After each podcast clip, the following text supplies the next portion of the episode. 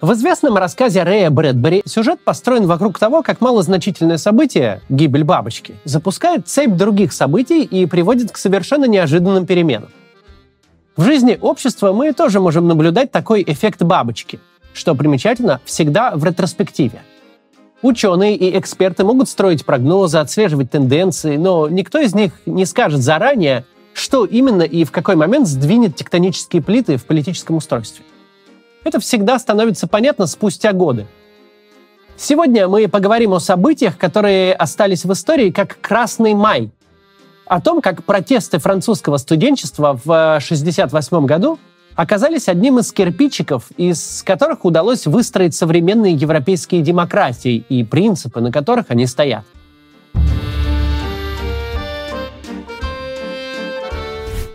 Точного и однозначного понимания, почему так случилось, нет до сих пор. Но некоторые закономерности прослеживаются. Во Франции конца 60-х годов экономический подъем. То самое э, послевоенное славное 30-летие. Доходы растут, уровень безработицы рекордно низкий, в жизнь людей приходит комфорт. Строятся дома, покупаются автомобили. Но вместе с тем многие остаются в непростом экономическом положении. Почти 3 э, миллиона парижан живут в домах без удобств – 6 миллионов французов за чертой бедности. Поколение взрослых хорошо помнит недавние события Второй мировой войны и очень ценит пришедшие на смену военным драмам сытость, стабильность и консерватизм, олицетворением которых выступает президент и спаситель нации генерал Шарль де Голь. Даже там, где с сытостью не очень, это всяко лучше того, что было в войну. Но вот э, поколение молодое в обществе стариковских нравов задыхается – Деголю уже хорошо за 70.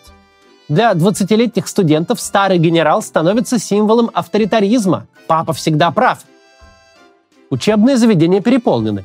Любая низовая активность в них запрещена, и в целом студенчество находится под строгим надзором властей. Формальным поводом к протестам послужил новый, близкий к казарменному регламент жизни в общежитиях. Всего-то. Первой искрой стала дерзкая выходка студента социальных наук Даниэля Конбендита – Впоследствии он останется в истории этих событий как Дени Руш из-за рыжих волос. На церемонии открытия плавательного бассейна, а ее проводил министр спорта, молодой человек потребовал свободного доступа юношей в женские общежития. Чиновник грубо оборвал молодого человека, дескать, нырни и остынь. Выступление Дени, а годы спустя этот дерзкий юноша станет депутатом Европарламента, было первым среди множества других. Французская молодежь начала формулировать и высказывать свое недовольство властями, и университетскими, и государственными. Эксцесс на открытии бассейна случился в январе. И до марта студенческие волнения и препирательства с руководством университета не выплескивались за пределы филологического отделения университета в Нантере. Студенты требовали отмены ограничений и свободы частной и общественной жизни – им не нравилось, что государство монополизировало новые средства массовой информации, радио и телевидение.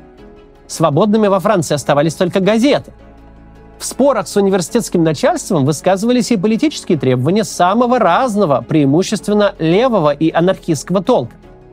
Среди молодежи были сочувствующие коммунистам и маоистам. Потому последующие события остались в истории как Красный май – 22 марта студенты полностью захватили кампус филологического отделения и начали переговоры с властями, которые продолжались несколько недель. Итогом переговоров стало то, что зачинщиков арестовали и пообещали отчислить. А дальше обрушилась лавина. 2 мая власти закрывают кампус в Нантере. 3 мая вспыхивает Сорбона. Студенты захватывают здание университета, устанавливают свой пропускной режим – даже организует лекции идейно близких ораторов. В бунтующей Сорбоне слышны и антивоенные лозунги. Идет война во Вьетнаме. Студенты открывают популярную мастерскую в захваченной школе изящных искусств и налаживают производство протестного дизайна. Париж покрывается граффити, в основном анархистскими, со знаменитыми лозунгами «Запрещено запрещать», «Под булыжниками мостовой пляж», «Будьте реалистами, требуйте невозможного», э, скука контрреволюционна, э, пролетарии всех стран, развлекайтесь, вся власть – воображение. Ректор призывает на помощь полицию, та опускает в ход дубинки. Через несколько дней протестующих выгоняют из университетского городка, лидеров протеста сажают под арест. Но недовольство молодежи не затухает, а наоборот набирает силу и выплескивается на улицы Парижа. 6 мая студенческий профсоюз организует марш солидарности в поддержку арестованных активистов.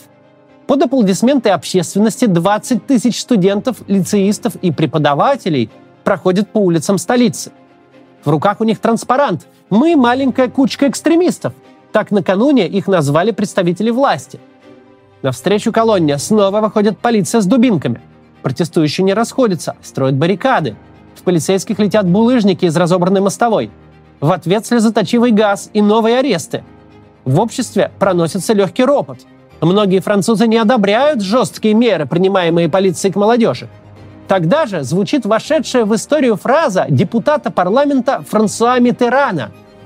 «Молодежь бывает не права, но общество, которое презирает и бьет молодежь, неправо всегда, в ночь с 10 на 11 мая на улицах Парижа разворачивается настоящая битва. Протестующих становится еще в два раза больше. Уже горят машины, а полиция берет баррикады штурмом. Число пострадавших с обеих сторон и арестованных студентов идет на сотни. Вместе с этим растет и гнев французов. Сомнения в адекватности действий государства сменяются отчетливым недовольством. Крупнейшие профсоюзы Франции организуют забастовку и новый марш солидарности – к которому подключаются молодые рабочие. На улице выходит около миллиона человек. Теперь никто не применяет ни дубинок, ни газа. Митингующих столько, что винтить и тащить их в участок нет уже никакой возможности. Полиция ожидаемо держит руки в карманах. Так происходит, когда акция очень большая практически всегда. Премьер-министр Жорж Помпиду пытается договориться с протестующими, обещает отпустить всех задержанных и возобновить занятия в Сорбонне. Безрезультатно. К забастовке подключаются коллективы автозаводов Рено и Пежо. Рабочие захватывают авиационный завод под Нантом. Профсоюзы требуют 40-часовую трудовую неделю, минимальную зарплату в 1000 франков и выход на пенсию в 60 лет. К концу мая в протестах и забастовках участвует уже около 10 миллионов человек. В столице ощущается легкая паника. Автовладельцы выстраиваются в очереди на бензоколонках, вкладчики снимают э, наличные из банковских счетов, бабушки скупают гречку и туалетную бумагу. Ну ладно, это шутка. 29 мая президент Франции Шарль де Голь тайно покидает Париж. Сейчас узнаем продолжение этой истории. Сначала реклама. Этот год для бизнеса был непростым. Спрос снизился, ВКонтакте и Яндекс после ухода конкурентов подняли цены на рекламу. Внутри российских компаний царит нервозность, что сказывается на работе. При этом бизнес даже не может эту самую работу планировать. Ведь как ты поставишь задачи на 5 лет вперед, если ты не знаешь, что будет завтра? Как в таких условиях развиваться? Как планировать разработки? Подстроиться под быстро меняющуюся реальность компаниям помогают аналитики данных. Это люди, которые находят закономерности в данных, проводят анализ и помогают принимать решения. В условиях кризиса спрос на профессию растет. Сейчас на HeadHunter более 13 тысяч вакансий. Средние зарплаты новичков без опыта стартуют э, от 70 тысяч рублей. А через два года вы будете получать вдвое больше. При этом на рынке действительно мало хороших специалистов. Эту профессию, как и многие другие, вы можете освоить на платформе Курсбург. Курс «Аналитик данных» ведут партнеры платформы. Он позволит вам стать специалистом с нуля всего за 10 месяцев. Программа составлена с учетом актуальных требований работодателей к вакансии. Вашими преподавателями станут действующие эксперты в аналитике из крупных компаний. Личные наставники помогут не потерять мотивацию и доведут до результата. По окончанию курса у вас будет диплом о профессиональной переподготовке, крутое портфолио с пятью проектами, а карьерный центр поможет оформить резюме и подготовит вас к собеседованию. А если курс вдруг вам не подойдет, вы сможете воспользоваться гарантией возврата средств в течение 14 дней с момента старта курса. Переходите по ссылке в описании или воспользуйтесь QR-кодом, чтобы узнать про курс больше. С промокодом КАЦ на курс будет скидка 50%. Продолжим. В результате массовых протестов 29 мая президент Франции Шарль де Голь покидает Париж – Позднее станет известно, что в этот день он встречался в Баден-Бадене с генералом французской группировки войск, расквартированной после Второй мировой войны в Западной Германии. Вероятнее всего, Деголь приезжал туда, чтобы заручиться силовой поддержкой армии на случай, если ситуация с протестами станет совершенно неуправляемой. На следующий день Деголь выступает с обращением к нации, обвиняя в организации протестов коммунистические силы. Французские коммунисты обвинения эти, кстати, отрицали. Дескать, да, акцию поддержали, но начали не мы. Президент отказывается уйти в отставку, но назначает досрочные выборы в парламент. Вместе с этим в Париже проходит провластный митинг галлистов, который собирает по разным оценкам от 500 до 800 тысяч человек.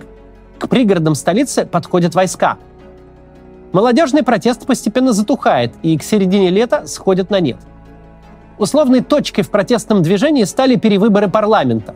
Победу на них одержали сторонники Деголя. Напуганное общество проголосовало за тех, кто пообещал стабильность. Сам Шарль де Голь оставался в роли президента еще всего год. В апреле 69-го он назначил референдум по парламентской реформе и ограничению полномочий Сената. По сути, это был ультиматум обществу – либо вы поддерживаете меня и мои реформы, либо я ухожу в отставку. Франция в этот раз своего президента не поддержала, и надо отдать ему должное. Деголь ушел, освободив дорогу новому поколению политиков.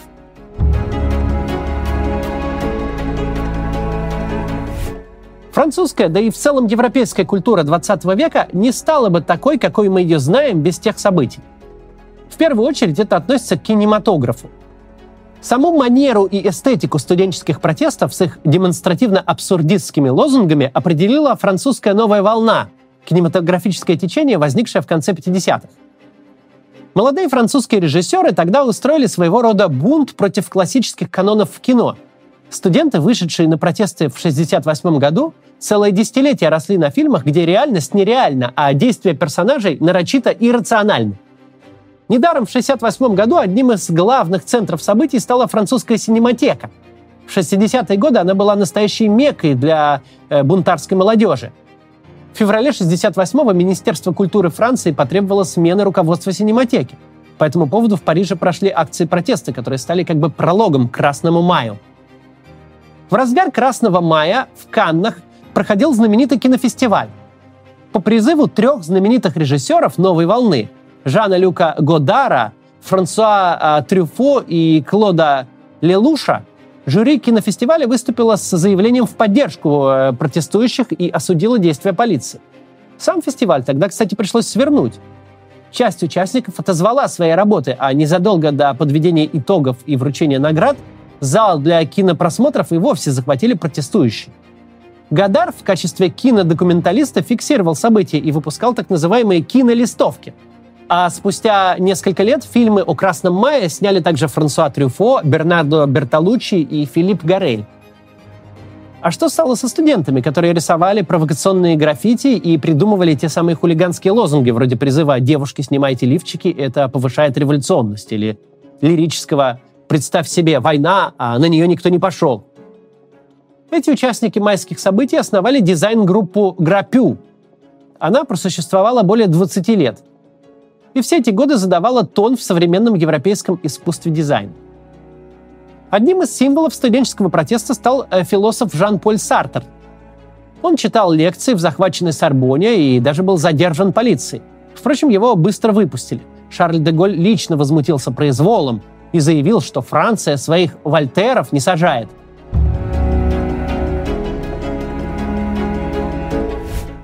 1968 год в историю вошел как год, который потряс мир.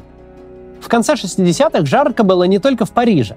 Волна молодежных протестов прокатилась по Германии, Италии, Швеции и другим странам. Крупные забастовки с экономическими требованиями прошли в Великобритании и Испании. Чехословакии «Пражская весна» – движение по либерализации, которое закончилось русскими танками в Праге, а вслед за этим активизация диссидентского движения в СССР – Студенческие волнения были в Польше и Югославии. Соединенные Штаты в 1968 году одно за другим потрясли два политических убийства – Роберта Кеннеди и Мартина Лютера Кинга. Нарастал протест против войны во Вьетнаме. Проходили марши против расового неравенства. Набирало силу движение хиппи с их вызовом традиционалистскому общественному укладу. Все эти молодежные волнения объединяет то, что ни в одной стране мира они не привели к смене власти. Ну и нельзя сказать, что оказались вообще бесполезными, ни на что не повлияли. Совсем нельзя сказать. Мир начал меняться. Где-то быстро, где-то кряхтя и неуклюже, но он стал разворачиваться в сторону свободы, принятия непохожести и равноправия.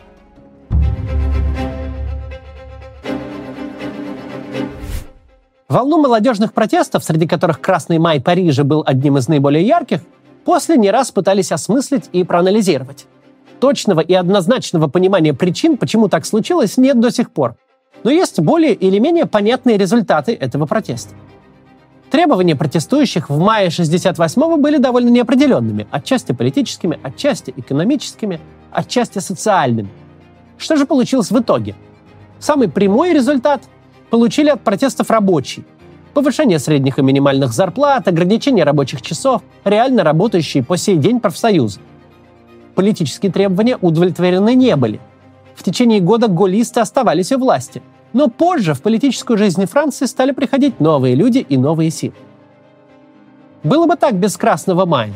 Вполне возможно, однако скорее позже, чем раньше. Например, автор слов про то, что общество, которое бьет молодежь, неправо всегда, Франсуа Миттеран, станет президентом Франции в 1981 году и пробудет им 14 лет. Но главное, в стране изменился моральный и интеллектуальный климат. Студенты добились большей демократии в своих альма-матер – на территории университетов была разрешена политическая деятельность, стало развиваться самоуправление. Был принят закон об ориентации. Он обязывал вузы более гибко формировать программы с учетом экономической обстановки в стране. Таким образом, повышались шансы на успешное трудоустройство для выпускников. В мае 68-го уходит своими корнями современная защита интересов меньшинств, европейское экологическое движение, тот уровень уважения к интересам и свободам человека, которого мир не знал никогда раньше. Интересно, что на два месяца раньше, чем это произошло во Франции, студенческие протесты прошли в Польше, но они, несмотря на свой масштаб, были подавлены и остались лишь на периферии коллективной памяти. В отличие от Красного мая во Франции. Возможно, причиной было то, что французский протест смог выйти за пределы только одной социальной группы – студентов и солидарных с ними преподавателей.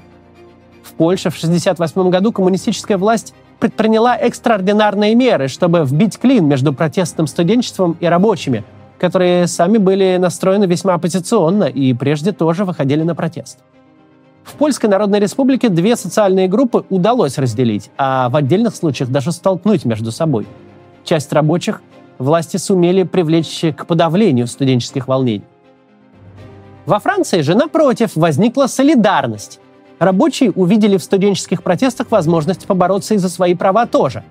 Да, союз был тактическим. Рабочие отвалились от протеста, когда их требования были удовлетворены.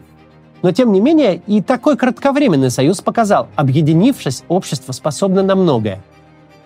Красный май не привел к немедленным изменениям во французской политике – Сразу по окончании майских событий могло показаться, что главные участники протеста, студенты, потерпели поражение, а консерваторы только усилили свою власть. Но это было не так.